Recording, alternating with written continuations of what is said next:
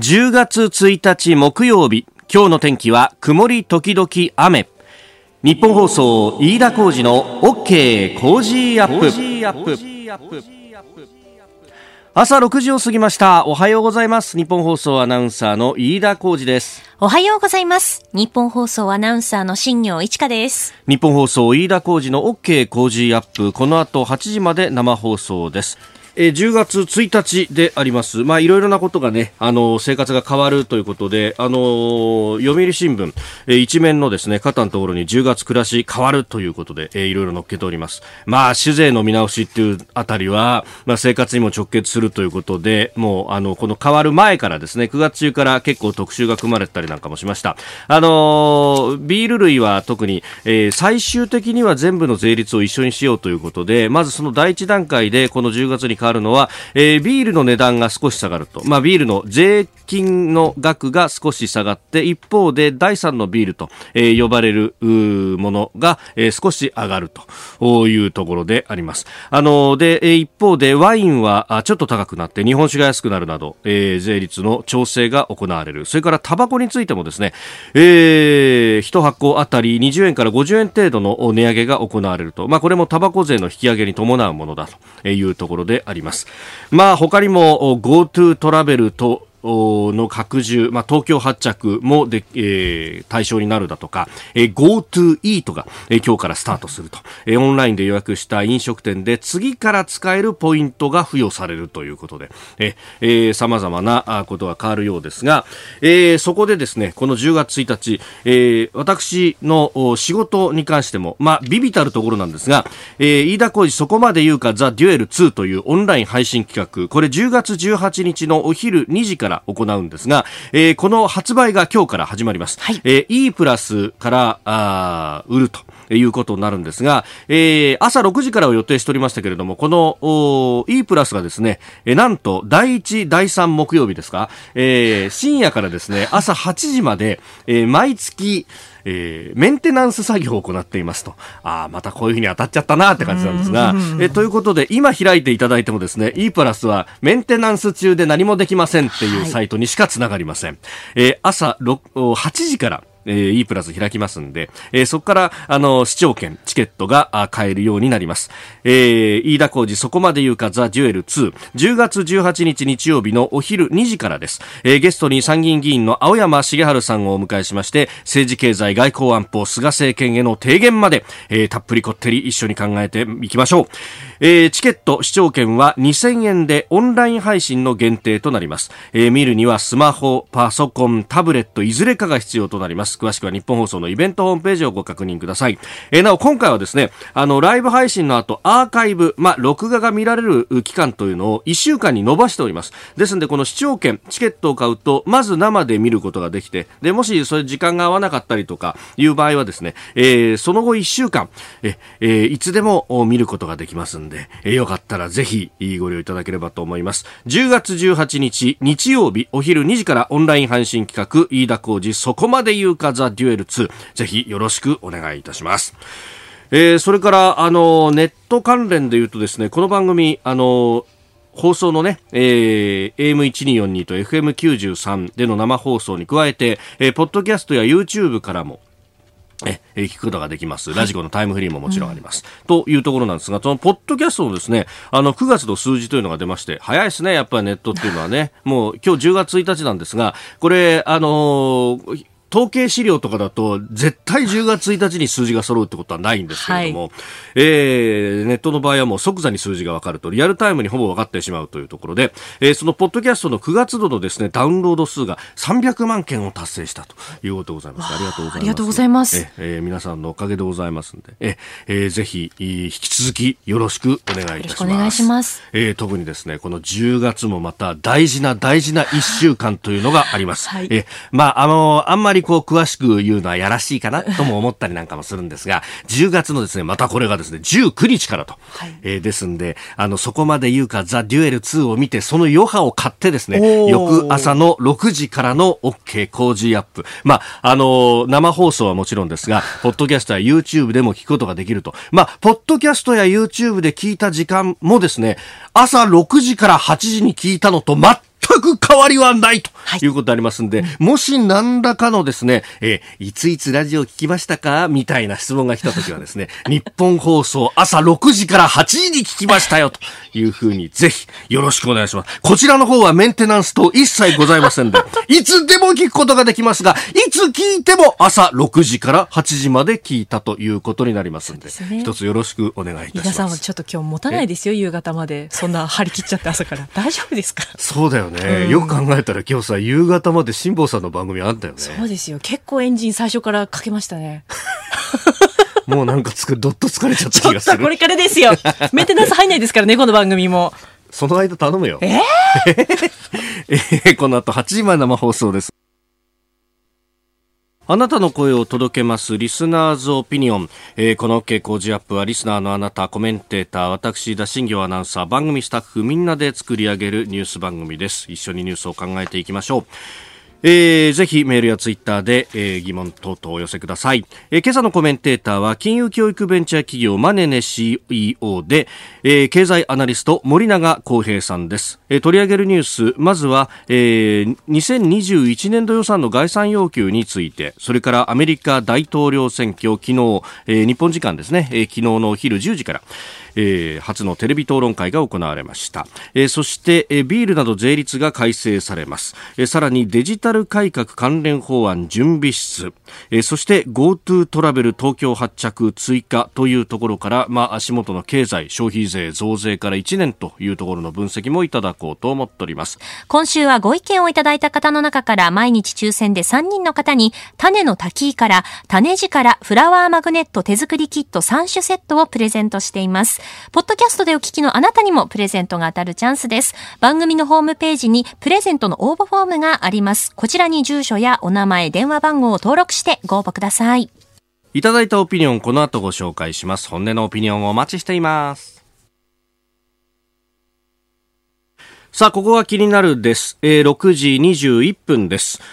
あの読売新聞は一面トップがあ衆院の年内解散について見送り降参というところを掲げてきております。えー、コロナ対策に全力ということで、あの昨日ですね、えー、与野党の国対委員長の会談というのが行われまして、その中で森山自民党国対委員長が、えー、立憲民主党の安住国対委員長に対してじゅうがつにじゅうさんにちに臨時国会召集する、えー、見込みだというような案を伝えました。で、あのー、総理のですね、これあの外交の日程があのじゅうがつの中旬に入ったということで、まあ、あのひょっとしたらにじゅうさんにち金曜日ではなくて週明けのにじゅうろくにち月曜日になるかもしれないということでもあるようであります。でそうなってくると、まあ、あのにじゅうさんにちなりにじゅうろくにちなり召集とで、あの会期がだいたいごじゅうにちぐらいじゃないかと言われてますんで、じゅうにがつの前半まで、まあそうなってくるとここで解散を打ってっていうのがなかなか難しくなってくると、仮にそのごじゅうにちの期間の最後に解散を打つということになると、えー、投票日はあの年明けにずれ込むんじゃないかと、まあ、かつてですね、あのまあ、昭和の時代にはその土地を越しての選挙っていうのもないことはなかったんですけれども、なかなか非常に異例だということもあるんで、そうなると年内は解散ないだろうというようなことが出てくるようであります。でこの外遊というのがですね、あのインドネシアとそれからベトナムをじゅうがつの半ばに訪問するんだということが出てきてまして、これあの第二次安倍政権も発足直後にいちがつに訪問したのが同じインドネシアとそしてベトナムだったと。でしかも今年はあの アセアン の議長国がベトナムで、そしてインドネシアはあの アセアン の中でも非常に大きな国でもあると。でその上あのあのアセアン プラス、まあ、その周りの国々、日本や中国や韓国などを巻き込んだ アールセップ という貿易協定の交渉があります。まあ、関税を引き下げようという交渉ですが、えー、この、まあ、事務局機能をあの今あ、インドネシアがやっているなんていうこともあったりなんかしてですね、非常に重要な国々であるということで、さらに、まあ、中国を念頭に置いてその圧力をどうかわしていくかっていう、えー、日本もインド太平洋戦略というのをですね、ひら自由で開かれたインド太平洋と地域というものをまあ旗印として掲げておりますし、これにまずアメリカが乗っかって、でそれからあの太平洋にはあの実は海外領土を持っているフランスなんかもあのこれに沿ってインド太平洋戦略というものを練り、でさらに、えー、先日はえー、ドイツも、えー、このインド太平洋戦略というものを新たに作成してきたと。で、アセアン も去年このインド太平洋戦略というものを作ったんですが、その時に主導したのは実はインドネシアのジョコ大統領だったと。まあいろんなことが組み合わさってですね、ここに行くっていうのは非常にあの海外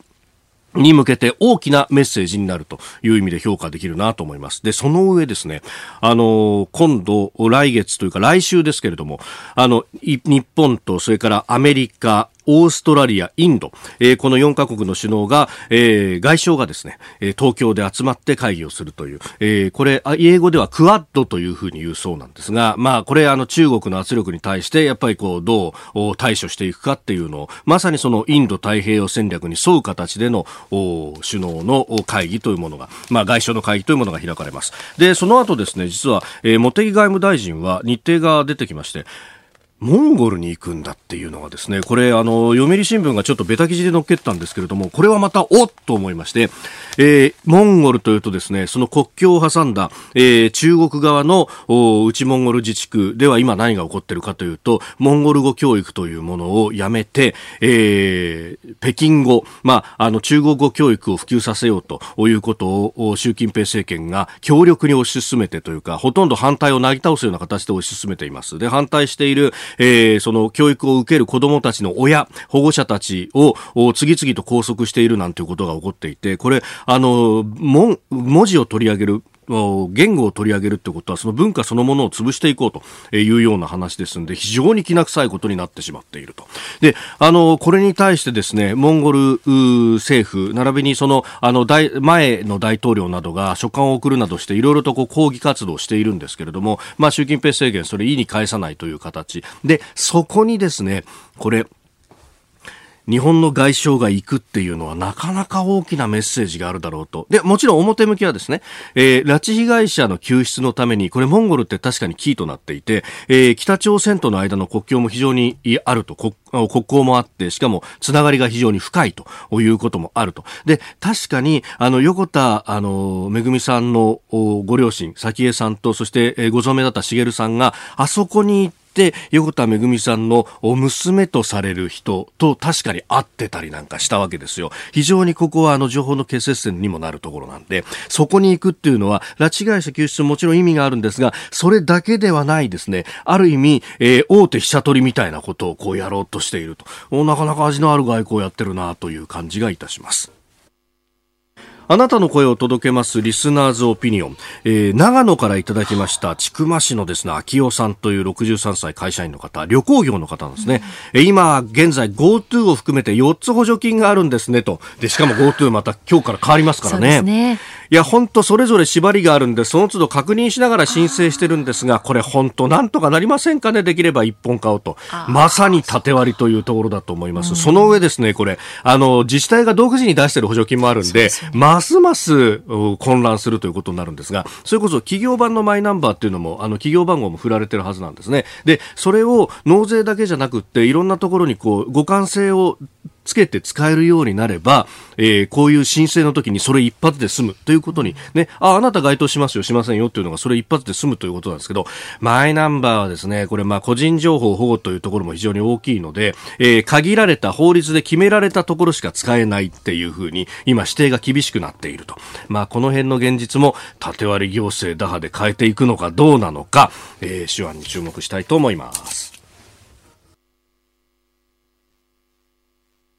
さあ、ここが気になるプラスでありますが、えー、気になる記事、まあ、これも外交関係になるんですけれども、えー、菅総理大臣の韓国訪問について、えー募集校、まあ、いわゆるその徴用工問題で、えー、日本企業の資産というものが今差し押さえられておりますけれども、これを現金化しないというふうに韓国政府の確約がなければ、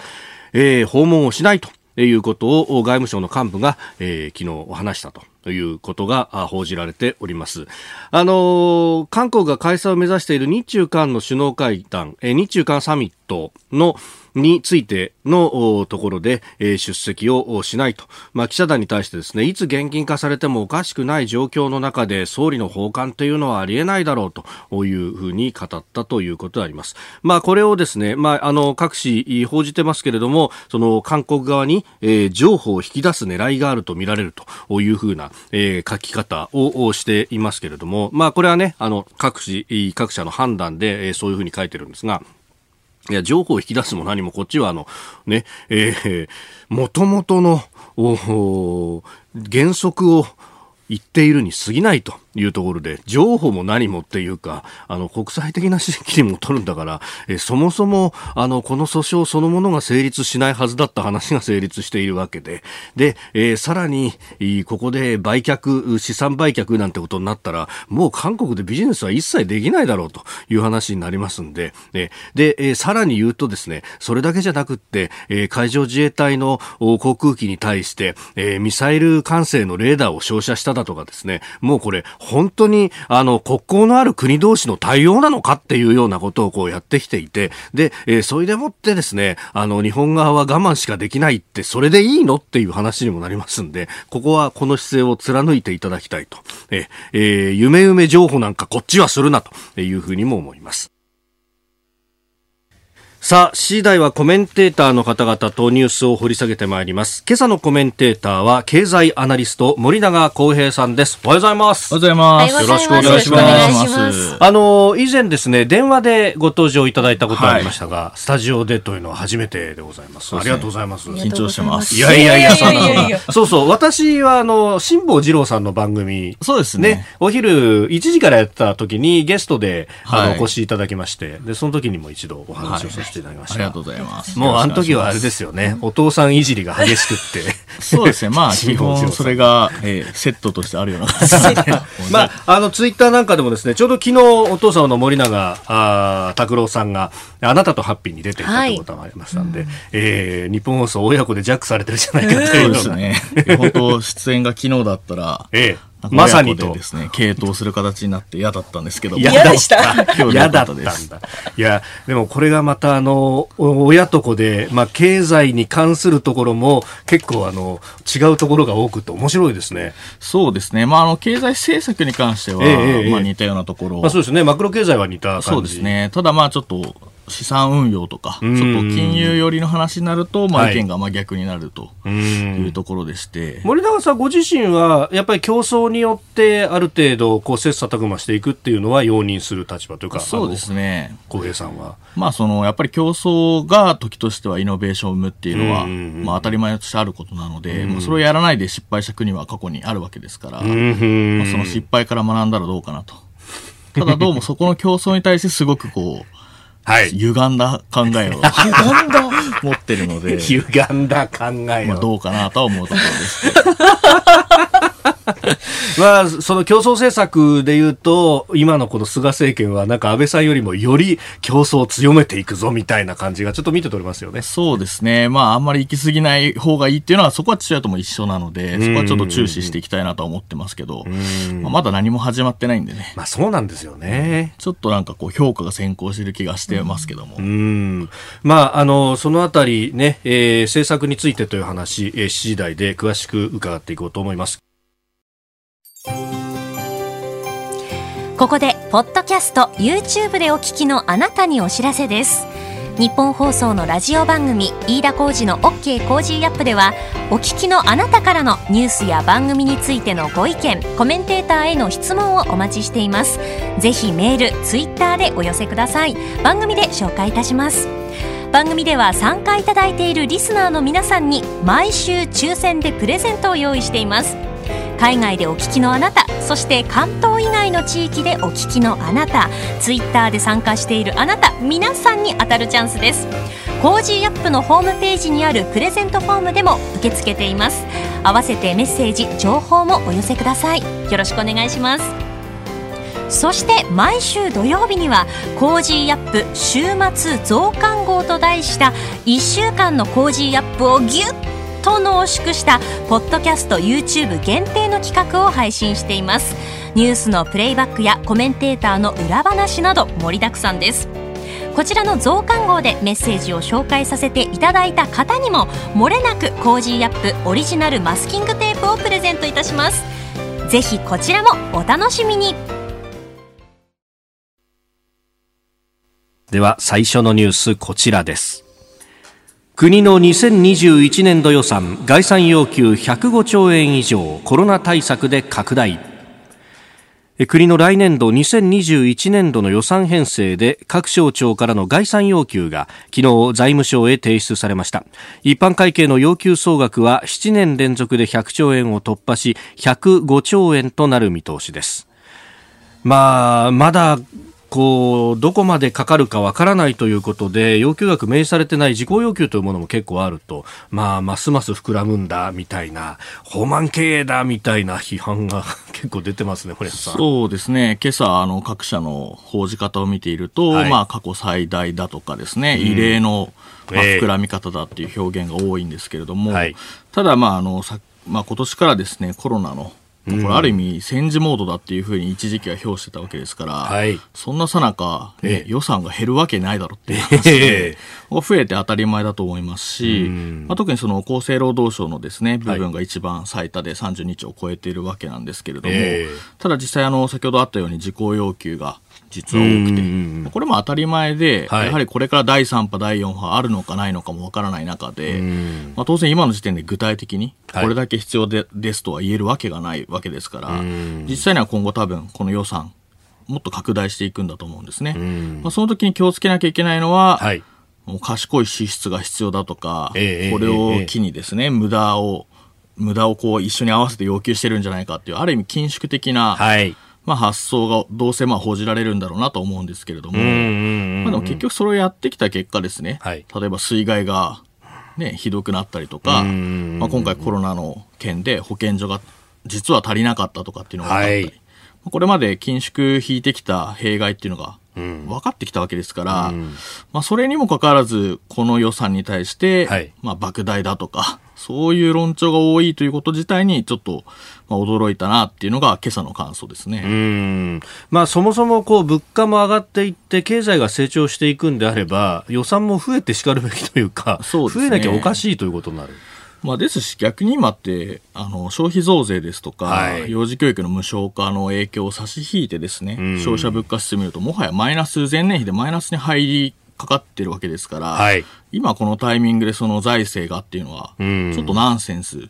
なんですね。まあ、そのよく言われるインフレ、ハイパーインフレをよく指摘する方いますけど、はい、真逆じゃんという状況ですから、あんまりこのタイミングでですねこうカツカツに予算をこれから見直したっていう話ですけども、はい、削っていく方向でまず見ない方がいいでしょうということは考えますね。うんうん、まあ、これあのー菅政権のマクロの経済政策っていうのが、まあ、なかなか見えてこないというか、はい、まあ、まだこれ発足してにしゅうかんちょいというところなんで、まあそうですよね。はい、当然見えてこない部分あると思いますけれども、どうなんですかね、緊縮でいく感じなのかどうなのかって、まあ、アベノミクスをこう引き継ぐみたいなことを言っているので、えーうん、まあ、マーケットを見てる限りは、はい、まあ、その新しい内閣に対してはポジティブに見ているわけですけれども、うん、ただ結局アベノミクス振り返っても、まあ、初年度はですね、はい、財政の部分打ててたかなっていう気がしますけど、翌年から結局緊縮気味になっていたわけですから、うん、結局その最終年の方針を引き継ぐってなってしまうと、はい、まあ、緊縮的な発想が増えてくるのかなという気はしますし、うん、まあ、このニュースの報じられ方見てもやっぱ、はい、論調をそっちに持っていきたいのかなっていう気はしてしまいますよね。うーん、まあ、本当無駄を削れとかっていうのはこう見出しとしても立つし、またそれが結構こう一般国民受けするんだみたいな風に思ってる人っていうのはやっぱその一連の小泉改革だとかそういうところの記憶っていうのがまだ鮮明にあるんですかね。あのですね、予算を削るのって誰でもできるんですよ。あ、節約すりゃいいだけなんで、はい、これ予算取るっていうのはある意味リスク取るんですね。予算取ったんだから成果残せよって話になっちゃうので、ええ、そうすると成果残す自信がない人たちは、ええ、簡単な手柄の取り方は予算削りました。うん、これはある意味ちょっと無能な人がやるやり方だなっていうふうには思いますね。しかもその予算を削るっていうのが一般企業も含めてここにじゅうねんさんじゅうねんもてはやされ続けてきましたよね。そうなんですよ。で、なんかある意味それがエリートなんだというような印象を受けますし、ええ、こう、まあ、反緊縮的な発想をすると、うんまあ、ちょっとポピュリストで、うんはい、なんかその何も分かってない国民を煽ってるだけでしょっていう、うん、ちょっと反知性的な扱いをされたりするっていうのがこのにじゅう、さんじゅうねんだったとは思いますね。うんでそれで結局苦しんできたのって本当若い人たちの新規の就職だったりとかそういうところだったわけですもんね。そうなんですよ。なのでこの議論はもっと若い人を入れて、うん、もう引退世代の人がいくら言ってもそれは彼らも関係ないから削れ削れっていうに決まってるんですよね。うんもっと議論にさんじゅう、よんじゅうだいの現役層っていうのを入れていかないとおかしな方向に進むと思いますね、うんはいえー、まずは概算要求についてでした。おはようニュースネットワーク、取り上げるニュースはこちらです。アメリカ大統領選挙初のテレビ討論会で非難の応酬。じゅういちがつのアメリカ大統領選挙に向けた候補者同士の初めてのテレビ討論会が日本時間昨日午前じゅうじから行われ、トランプ大統領と民主党のバイデン前副大統領が激しい論戦を交わしました。討論会は非難や中傷の応酬でたびたび中断し、アメリカの新聞ワシントンポストは妨害、非難、混乱の討論会だったと酷評しております。さあこのまず大統領選のテレビ討論会ですが、えー、ここでですね外交評論家キヤノングローバル戦略研究所研究主幹の三宅邦彦さんと電話をつないでお話を伺おうと思います。三宅さんおはようございます。おはようございます。よろしくお願いします。よろしくお願いします。さあまず三宅さんどうご覧になりましたか。このテレビ討論会ひどかったですよ ね, ひどかった、まあ、ね内政が中心でね、はい、最高裁とかコロナとかいろいろやったんだけれども、ええええまあ、内容は非常に浅くてですね私よんじゅうよねんかん見てきたつもりだけど、うん、おそらく最悪の討論会だったと思いますよ、はい、その理由はねやっぱり人の話を聞かない相手の話途中で割り込んでね罵倒するっていうこれディベートですよ大統領の、はい、候補のね、うんうん、ディベート学の基本に反するものだと思いますよ。まあボクシングでいやね、うん、もうすぐクリンチですよ、はい、反則ばっかりでねそれでもうレフェリーにもね毒つくとかねもうどうしようもないですね、まあ、多くはトランプさんがそれをやったんだけども、はいまあ、バイデンさんも相当あのえー、汚い言葉を使ってましたんでね、えーまあ、どっちもどっちね、えー、トランプさんの挑発に乗っちゃったんだろうと思いますけど本来なら正々堂々、はい、事実と論理でねどっちが大統領にふさわしい男かというコンテストだったんだけど、うん、予想通りがっかりでしたね。やっぱりアメリカの友達もみんなそう言ってますよ。あこれ、まあ、理由はね、えー、どういうことかっていうとね、えー、私はあのトランプ陣営焦ってるんだと思うんです。焦ってる数字が悪いからね。あだけどねやっぱり過ぎたるはなお及ばざるごとし言うてね、ええ、結果逆効果になりましたよね、ええあうん、やっぱりああやってアンカーにね、はい、苦言を呈させるっていうのは、ね、やっぱりダメですよね。じゃあバイデンうまくやったかっていうとね私は、はい、いやごく普通の人だったと思いますよ。ごく普通の人だった、うん、トランプさんだったからよく見えただけなんでねはトランプさんがああやって突っ込みはね、ええ、俺はだってあのもう失言とか、まあ、暴言とかやるかと思ったんだけどボケなかったですよね、はい、そんな時間なかったですから探してくれないんじゃんトランプさんが。なるほどあひどいこあとにかいもこれやるのかなと思ってがっかりしますよね。これあの世論調査なんか見ると、はいまあ、よんじゅうはちたいよんじゅういちとか シービーエス が出してましたけど、まあ、バイデンさんが良かった。でもこれはじゃあ、 あのややマシだったぐらいの感じっていう感じですか。そうですね、バイデンさん、まあ、全国レベルそれから激戦州でもねやっぱりバイデンさんが優位ってのは変わらないんですけどもまあ体制があんまり影響なかったかもしれませんね。世論調査ではちょっとバイデンさんが増えたぐらい、はい、ごじゅっパーセント 超えてるぐらいですけどもあんまり変わってないですよね。うん、まあ、そもそもね現時点でなってる無党派層っていうのはそんなに多くないっていう意見もあるしなるほど、まあ、これからいずれにせよですねこれから数パーセントで右に触れるか左に触れるかで結果が変わるんでね、はい、あのまだちょっと予測をするのは早いかもしれませんねといってももうそろそろ予測しなきゃいけない時期なんだけどうん、はい、さあスタジオには森永康平さんもいらっしゃいます。はい、えー、宮城さんおはようございます。森永でございます。はい、なんかあの前回の大統領選ではですねその事前にはクリ、はい、ヒラリー・クリントンの方が有利だった中で、はいまあ、実は蓋を開けてみるとまあ、俗に言う隠れトランプみたいなですねそうです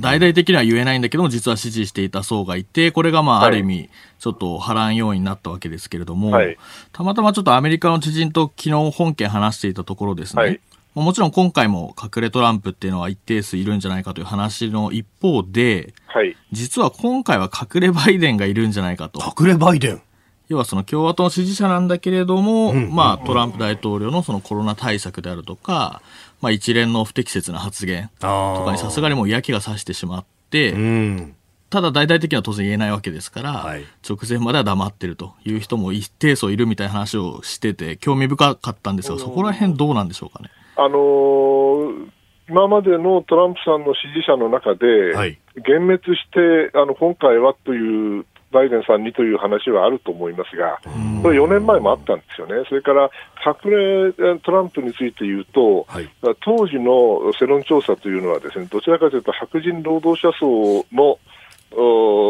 調査ってものが意外と薄くて、うんえー、その部分がみなあの 見, 見誤った理由だということなので、世論調査のやり方をよねんまえと変えているという話もあるんで、まあ、もしかしたら少しは良くなってるかもしれませんね。ただいずれにせよおっしゃる通り、あの隠れなんとかっていうのはうようよ言いますんで、それが残念ながら数パーセントで決まってしまうっていうところに恐ろしいところがあるんですね。もう要するにどっちに投票するか決まってる人たちはきゅうわりなんですから、残りの じゅっパーセント の中のほんの数パーセントがどっちにひっくり返るかによって激戦区ではもう状況が変わっちゃうと、うん恐ろしい。これが本当に民主主義でいいのかっていう感じですようーん正直言って、これ今後っていうのは、まあ、今回じゃあ、 あの決め手に欠けたとすると今後どういう展開になっていくんですか。はい、まあ、トランプさんのねこれ一番得意なやり方なんだけど、えー、これが逆効果になってるとなるとですね、はいもうバイデンさんの失策を待つしかないんですよね。今回はあのバイデンさんに喋らす機会をなかったために失策、自滅するかと思ってしなかったんですけども、そのくらいしかちょっと方法はないんじゃないですかね。今あの注目の州があるけれども、それ見てるとどうも良くないですよね、数字にとってはね、数字決定みたいなトランプさんにとっては。まあ、たですね、だいにのオクトーバーサプライズとかだいさんとか言ってる時間はもうないですよ。なるほど。この最高裁判事の指名っていうのが今回も一番最初の質問に出てましたけれども、出てましたね。ただまあもうあの内容を見てる、今回の討論会の泥試合見てると、まあすっ飛んじゃったでしょうね、今回はね。ただこれから上院で手続きが始まりますから、はい、その手続きの内容次第ではまた少し状況が変わるかもしれませんから、いずれにせよあのトランプさんにとっては難しい選挙になっていると思います。うんわかりました。三宅さん朝早くからどうもありがとうございました。ありがとうございました。えー、三宅邦彦さんに聞きました。隠れバイデンというのもいるんですね。そうですね、なんかあの隠れトランプっていうので前回結構びっくりした言葉だったんですけど、えー、今回もやっぱいるんだなと、逆バージョンもいるんだというところですよね。まあでもねあの結構見方によってそのトランプさん有利かどうかっていうのもまだ分かれるところがあって、これまだ判断下すのは早いっていうのがそうですね。まあなんか前回の経験則でいうと、実は僕はあのトランプさんが結構いい線まで来てるんじゃないかなという印象は抱いてますね。その実際の世論調査の開き具合よりも。うーんまああのね、えー、ヒスパニック系の人たちがよく見るテレビ局なんかの調査だとろくわりトランプ勝ったっていうふうにこう判断したみたいなあの数字も出てきたなんていうのを見ると、ますますこの海の向こうの日本から見てるとわかんないっすね。そうですね。なんか確か私もちょっと見てたんですけど、ええ、宮城さんおっしゃった通り、なんか本当幼稚園児の喧嘩みたいなんですね。なんか大丈夫かなっていうような感じだったのででも逆に言うと、はい、あそこまでごちゃごちゃやられると、ええ、もうなんかどうでもよくなっちゃってもう現職のままでいいやってあーなるほどいう人ももしかしたら出てくるのかなっていうのはちょっとあの様子を見てたら思いましたね。うん。さあそしてもう一つ用意していたニュースが、えー、今日じゅうがつついたちです。ビールなどの税率が改正されるというところ、まあこれ生活にもね関わるところが多いんですが、えー、ビールは減税で、えー、だいさんのビールは増税と、日本酒減税、ワイン増税、タバコはあ値段が上がるというようなところですが、こう全体を見るとどうですか。そうですね、これはまあやっぱせんきゅうひゃくきゅうじゅうよねんピークにですね、はい、酒税がずっと落ちてきていると、えーでまあ、これは当然人口が減ってるっていうのもありますし、うんまあ、若者のアルコール離れとかっていうのも当然あるんだと思うんですけども、はいまあ、ここの税収取るためにどうしようかというのを考えたときに、うんまあ、結局国民の生活があまり豊かにならないできている中で、みんな高いビールよりだいさんのビールに移行したりとか、まあ、カクテルやチューハイを買うっていう行動変化が起きたんですね、はい、そこに対してこう安い方を引き上げる、高いビールを下げるっていうのはあんまり国民目線ではないよねと。でただまあ今回含めてさんかいの税制変更をかけて、はい、この酒税に対する今すごい複雑なんですけども、これが一本化されていくっていうことで、まあ、企業から見ると、はいまあ、ウェルカムだし、ビール企業からすると今回ビールでもう一回シェアを取り戻すチャンスだということで意気込んでますけど、ただ今の状況を考えるとですね、はい、そのだいさんビールが値上がったからって安くなった方のビールを買うかっていうと、僕そっちにはいかないんじゃないかなと思っていて、結局据え置かれる、はいえー、チューハイとかカクテル、はい、こっちに逃げちゃって、結果的にだいさんのビールも、まあ、元々のビールも、うんなんかシェアを失ってしまうんじゃないかという可能性はあるんですよね。で今回その特に注目しているのが家計調査見てると、はい、要はその外での飲酒ができなくなっちゃったんで、えー、外の飲酒代っていうのはかなり家計調査見ると落ちてるんですけれども、なるほど、これ反比例する形で上がってるのがまさにカクテルチューハイ、これが伸びてるんですね。家飲み需要ってことですか。そうなんですよ。で今とかだと若い子はこうズームとかでつないで、はい、ズーム飲みなんてね、そうですね、うん、もうそれが行動変容としても明らかに経済指標から見えるので、はい、そうすると今回逆にカクテルチューハイ側に今回の税制変更がさらなる追い風になる可能性はあるなと。後押ししちゃう。そうですね、と思いますね。うーん、まあ、それで消費が鈍っていくっていうのが果たして日本経済にとっていいのかどうかですね。いや結局それやると、うん、トータルで見たら税収下がってんじゃないかって話になるので、うーん、考えてほしいですね、はい、続いて教えてニュースキーワードです。デジタル改革関連法案準備室。政府は昨日、菅政権が看板政策に掲げるデジタル庁の新設に向けて、デジタル改革関連法案準備室を内閣官房に設置しました。今年末までに骨格を固め、来年の通常国会に必要な関連法案を提出する方針です。で、一応準備室の室長は平井卓也デジタル改革担当大臣ということであります。えー、これがどういうものを打ち出してくるのか、ここから先ですよね。そうですね、これよくある話なんですけれども、はいまあ、昔日本とかもそうですけど、発達したのが結構前のけ、うん、経済の国は当時のシステムを、まあ、なかなかこう、ね、途中で変えるときにトラブルとかあっちゃいけないので、うんはい、意外と古いシステムを継ぎはぎで使い続けていて、うんまあ、最近発達してきた俗に新興国だったりとか、ついこの間まで新興国と呼ばれた国は、はい、結構新しいシステムが入ってたりする結果ですね、うんうんうんはい、なぜか先進国よりも最近出てきた国の方がシステム自体新しいみたいな話はよくあってですね、うん、まあ、それを刷新していくということを期待してるんですけどね。確かに携帯の普及とかもアフリカなんかの方が一足飛びに固定電話に行かずに携帯が普及したみたいな話ありましたよね。そうなんですよ、まさに。なのでそういうところをですね、ちゃんと国を挙げて、はいまあ、改革していくっていうことに関しては、まあ、もちろん賛成。ただちょっと怖いのが、よくあるパターンでこう総論賛成であると、はい、デジタル化した方がいいですよねと言われれば、それはそうだよねとなるわけですが、はいまあ、これは各論反対というか、はい、一個一個の打ち出される政策を見ていくと、なんじゃそりゃという話とか、うんこれなんかどっかの企業得してませんかみたいな話が、まあ、どうせ出てくるんだろうなと。うーんでここら辺をちゃんと精査していかないと、はい、なんかこう風呂敷だけボーンと広げたんだけれども、一個一個の政策が小粒だったりとか、なんか変な方向を向いてたりということが十分起こりうるので、そこをちゃんとモニタリングしていかないといけないなというふうに思いますね。いや確かにそれ思ったのが、この間あのゴールド免許の更新について、なんかオンラインでできますよみたいな見出しを見て、おっと思ったんだけど、よく見たら講習はオンラインで見られますと、でも視力検査とかのために行かなきゃいけませんみたいなあれっていう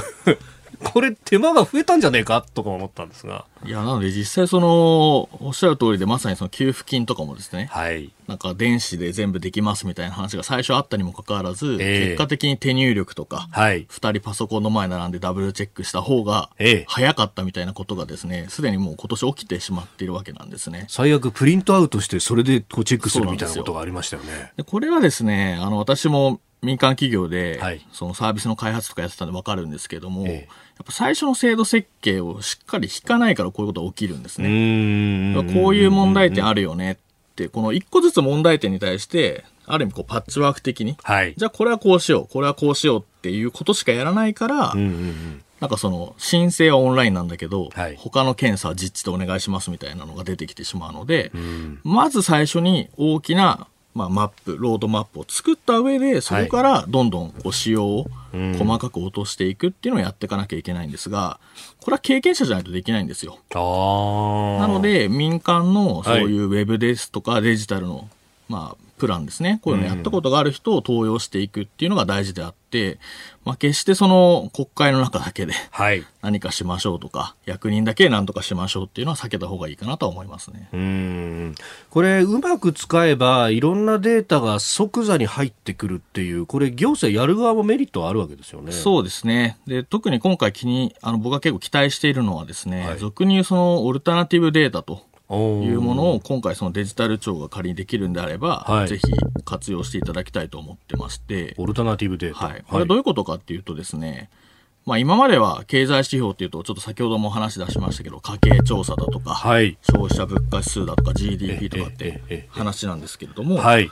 これってやっぱ月いっかいしか出ないし、うん、でさらに言うと、うん、例えば今月出るのってにかげつまえのものだったりするわけですよね。そうですよね。今月出るのは、はだ最近出てくるのってはちがつの、だ昨日も鉱工業生産指数出ましたが、はちがつの指数ですよね。だからそれを見ながら政策打つと何が起きるかっていうと、完全に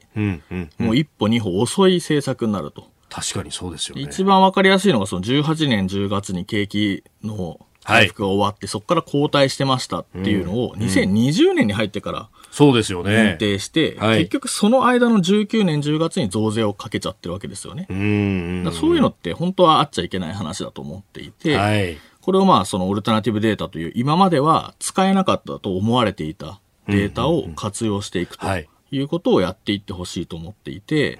ただ私ちょっとこのいい流れだなって思っているのが、はい、くがつにじゅうさんにちにですね、ええ、西村大臣が、はい、まあ、その会見をしているのをたまたま生放送で見てたんですけれども、ほうほうほう、もうまさにこのオルタナティブデータと呼ばれる民間企業が持っている例えばクレジットカードの決済情報とか携帯で取れる位置情報、はい、こういうものを利用して、まあ、どれぐらい今自粛度合いが緩和されているのか、それに伴ってどれぐらい消費が増えてきてるのかっていうのをすでに使ってるんですよ。うーん、これは今までになかったことなので、もしかするとここがあの今の時点でここまで大臣が使うぐらいまで来てるんであれば、えー、今回のそのデジタル庁創設に伴って、はい、どんどんそのそこをもっと活用してほしいと。うーん、ただオルタナティブデータ自体も、はい、当然そのデータにバイアスがあるので、それだ、それがですね、はい、この既存の経済指標の代替になるというわけではないんですね。うん、完全に変える、変わるものではないけれども。そうですね。なので速報性とか、はい、更新頻度って意味だとオルタナティブデータの方が強いですけれども、まんべんなくデータを取れているのは公式な経済指標ですから、はい、このふたつを利用しながら、あ、今この瞬間に合った施策を打っていく。うんうんうん、あっていうのができるようになるはずなので。確かにクレジットカードと決済データとかだとクレジットカード持てる人のデータになるから、どっちかというと、まあ、中所得層以上のデータの可能性があったりとか、ね、あとは未成年のデータが取れないとか。あ、なるほどなるほど、そっかそっか。そういう癖みたいなものはそのあの既存のデータとの整合でだんだん補正していけばいいってことですか。そうですね。なので、うん、そういうものをもっと活用していってほしいですし、うん、まあ、結局蓋を開けてみたらですね、はい、ハンコを使わなくなりましたとか、はい、ファックスを廃止しましたとかっていうことをもって、はい、デジタル化しましたみたいなのだけはやめてほしいと。確かに。で、またしかしそういうこうものってマスコミが食いつくんですよね。こう言っちゃなんなんですが、朝もですね、河野大臣のハンコは大体不要にできそうだみたいなニュースになっちゃってましたけど、そうでしたね。当たり前だろうとそんなの民間企業じゃやんないよっていうところですよね。おっしゃる通りですね、えー、今日のキーワード、デジタル改革関連法案準備室、まあ、そこから政府としてのデータの活用の仕方などなどご提言いただきました。続いてここだけニューススクープアップです。この時間最後のニュースをスクープアップ。今日 GoTo トラベル東京発着旅行を追加。政府は今日観光支援事業 GoTo トラベルの対象に東京発着旅行を追加します。旅行代金の さんじゅうごパーセント 分の割引が適用され、 じゅうごパーセント 分の地域共通クーポンの配布と合わせて補助率は ごじゅっパーセント に拡大するなど、経済活性化に向けた支援策が本格化します。えー、旅行の予約はくがつじゅうはちにちから GoTo トラベル始まって以降、全国的に増加しているというようなデータも出ているようです。これどうですか、効果って出てるんですか。まあ、足元ですね、まずその国が出している経済指標なんかを見てみると、はい、まあ、それほどでもないのかなっていう印象を受けていて、まあ、それはその効果がないと言ってるんじゃなくて、もともと期待していた効果ほどではないのかなと。まあ、先ほどあの国内の宿泊者数がはちがつですね、はい、まあ、回復の傾向が一服してしまったっていうのもありますし、あ、はい、あの消費者物価指数の品目見ていくとですね、ええ、あの宿泊料という項目があるんですけども、はい、まあ、これが前年同月比で さんじゅうにパーセント 下がっていて、ただこれのうちですね、ええ、にじゅうごパーセント ぐらいは、まあ、GoTo トラベルで下がっていると。ああ、なるほど。ってことは引き算すると、はい、まあ、そのキャンペーンがなかったとしても ななパーセント ぐらい値下がりしてるっていうことなので、まあ、つまりそれって国内の旅行需要っていうのがそれほどやっぱ回復してないんだということの表れだと思うので、まずその公表されてる経済指標から見ると、まずそこまでの回復はしてない、効果がそこまで見られないと。で、ただし、まあ、これはちがつまでのデータしかないので、はい、ここでちょっと先ほど言ったオルタナティブデータの登場なんですけども、えーえーえーはい、携帯の位置情報とか、うん、クレジットカードの決済情報とかを見ていくと、まあ、直近くがつじゅうごにちぐらいまでですね、はい、もう見れるんですけども、これを見てると、どうやら、えー、近郊、つまりその具体名を出すと箱根であるとか、はい、えー、江ノ島、軽井沢、こういうところの人出っていうのはかなり戻ってきているというのが、まあ、直近のデータでは分かるんですね。ほー。で、一方でそのクレジットカード決済データ見ると、はい、まあ、その飛行機とか鉄道っていうのはそこまで回復してるわけではないっていうのを考えるとですね、うーん、おそらく自動車で、はい、まあ、近場に旅行に行く。それも自家用車でってことか。そうですね。これがおそらくトレンドとしては今見られている動きなのかなと。うーん。で、これはでもコロナの状況下では整合性がある話で、はい、まあ、やっぱその電車とか飛行機って、うんうんうん、まあ、どうしてもよく知らない第三者と密な環境になりかねないところなので、まあ、自家用車であれば、はい、家族内で感染者がいなければ平気でしょということで、車を好んで、まあ、利用している可能性があるということを考えると、まあ、今今その効果が出てるとしたら近郊への旅行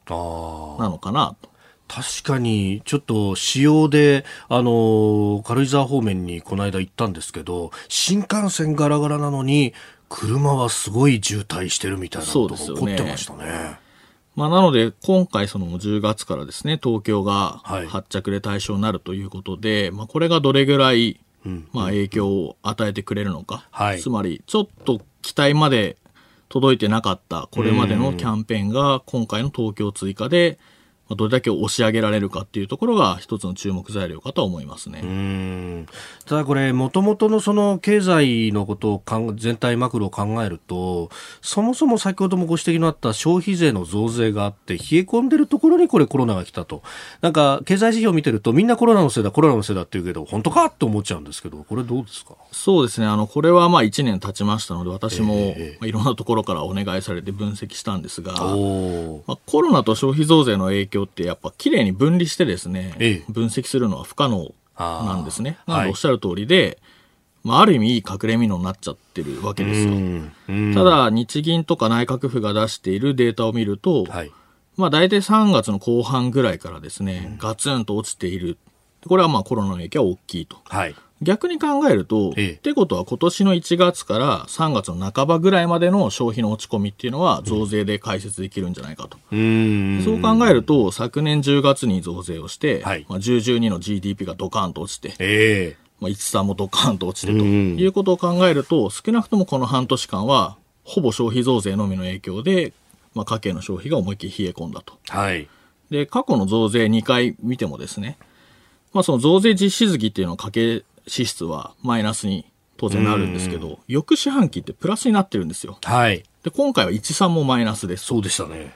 だからかなりですね、今回の増税の影響っていうのは大きかった。うーん。で、もう一個問題があると思っているのが、はい、当時その増税をしてさんかげつごにですね、日銀がアンケートを取ったのを見てみると、ええ、増税以降支出額どうしましたかと聞いたときに、はい、減らしてないって回答した人がろくわりぐらいいるんですけど、なんで減らしてないんですかって聞くと、はい、いちいの理由はポイント還元、要はキャッシュレス決済のポイント還元があったからっていうのがいちいの理由なんですよ。はい、うんうんう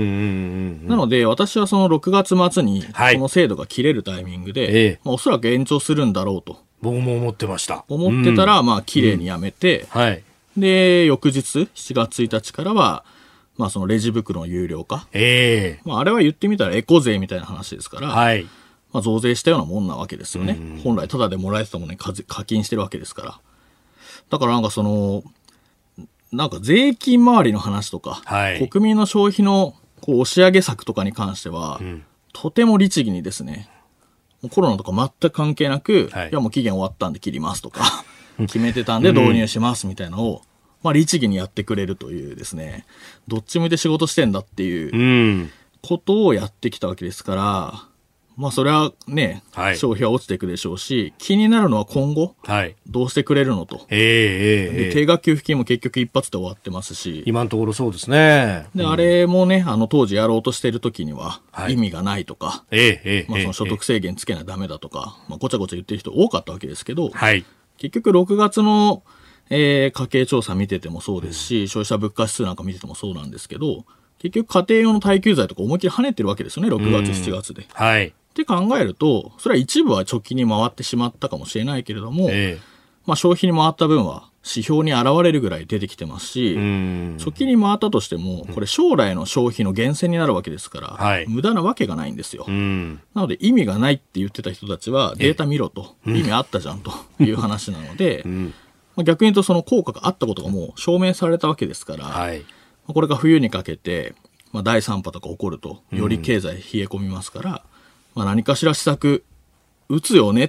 ていうふうには思ってますけど、うんまあ、残念ながらそんな報道はいまだに見えず、そうですね、むしろ予算を多く要求しすぎだみたいなのが、えー、今朝の、まあ、各紙のニュースの大きいところに来てるわけですから、うん、変わらないねというふうには思いますよね、うん、あの定額給付金ってその所得制限とかなしに全員にじゅうまんえんずつこう出したっていうのは、あれある意味のベーシックインカムの社会実験になったんじゃないかと思うんですけど、おっしゃる通りですね。今最近あのベーシックインカムがまさに議論というか注目の的になり始めてますけれども、はいうんまああいう制度っていうのはですね、結局机上の空論でやっててもしょうがなくって、はいうん、実際にやってみることによって、まあ、どれぐらいそのインフレ率に影響があるのかとか、はい、そもそも制度設計、まあ、定額給付金の時にその手でやった方が早かったみたいなのが、えーまあ、やってみないとわからないわけですね。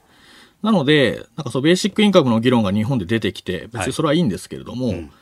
なんかそのゼロかひゃくかみたいな議論をしたがるんですよ。賛成か反対かみたいな、はい、そうやって危険な危険だと思っていて、まあ、やるんであってもやらないにしてもですね、うん、まずは実験的にやってみて、まあ、まずその本導入する前に、はいまあ、どれぐらいのその問題が出てくるのかっていうのを試すべきであって、まあ、通常そういうのってできないんですよ。国民を使った社会実験なんかすんなってのはそれは言われるんですけど、うんはい、逆にその、まあ、変な言い方ですけどコロナを前向きに捉えられるんであればある意味口実になる、こんな状況だから仕方ないじゃんって言えばできちゃうわけですから、うんまあ、その毎月いくらかっていう金額はまた別の議論ありますけれども、はいまあ、例えば数万円、うん何かしらの条件をつけてそれまでの時限的施策として、まあ、給付していく、うん、で国民の消費を浮揚させてかつ将来のベーシックインカムのテストをやってみる、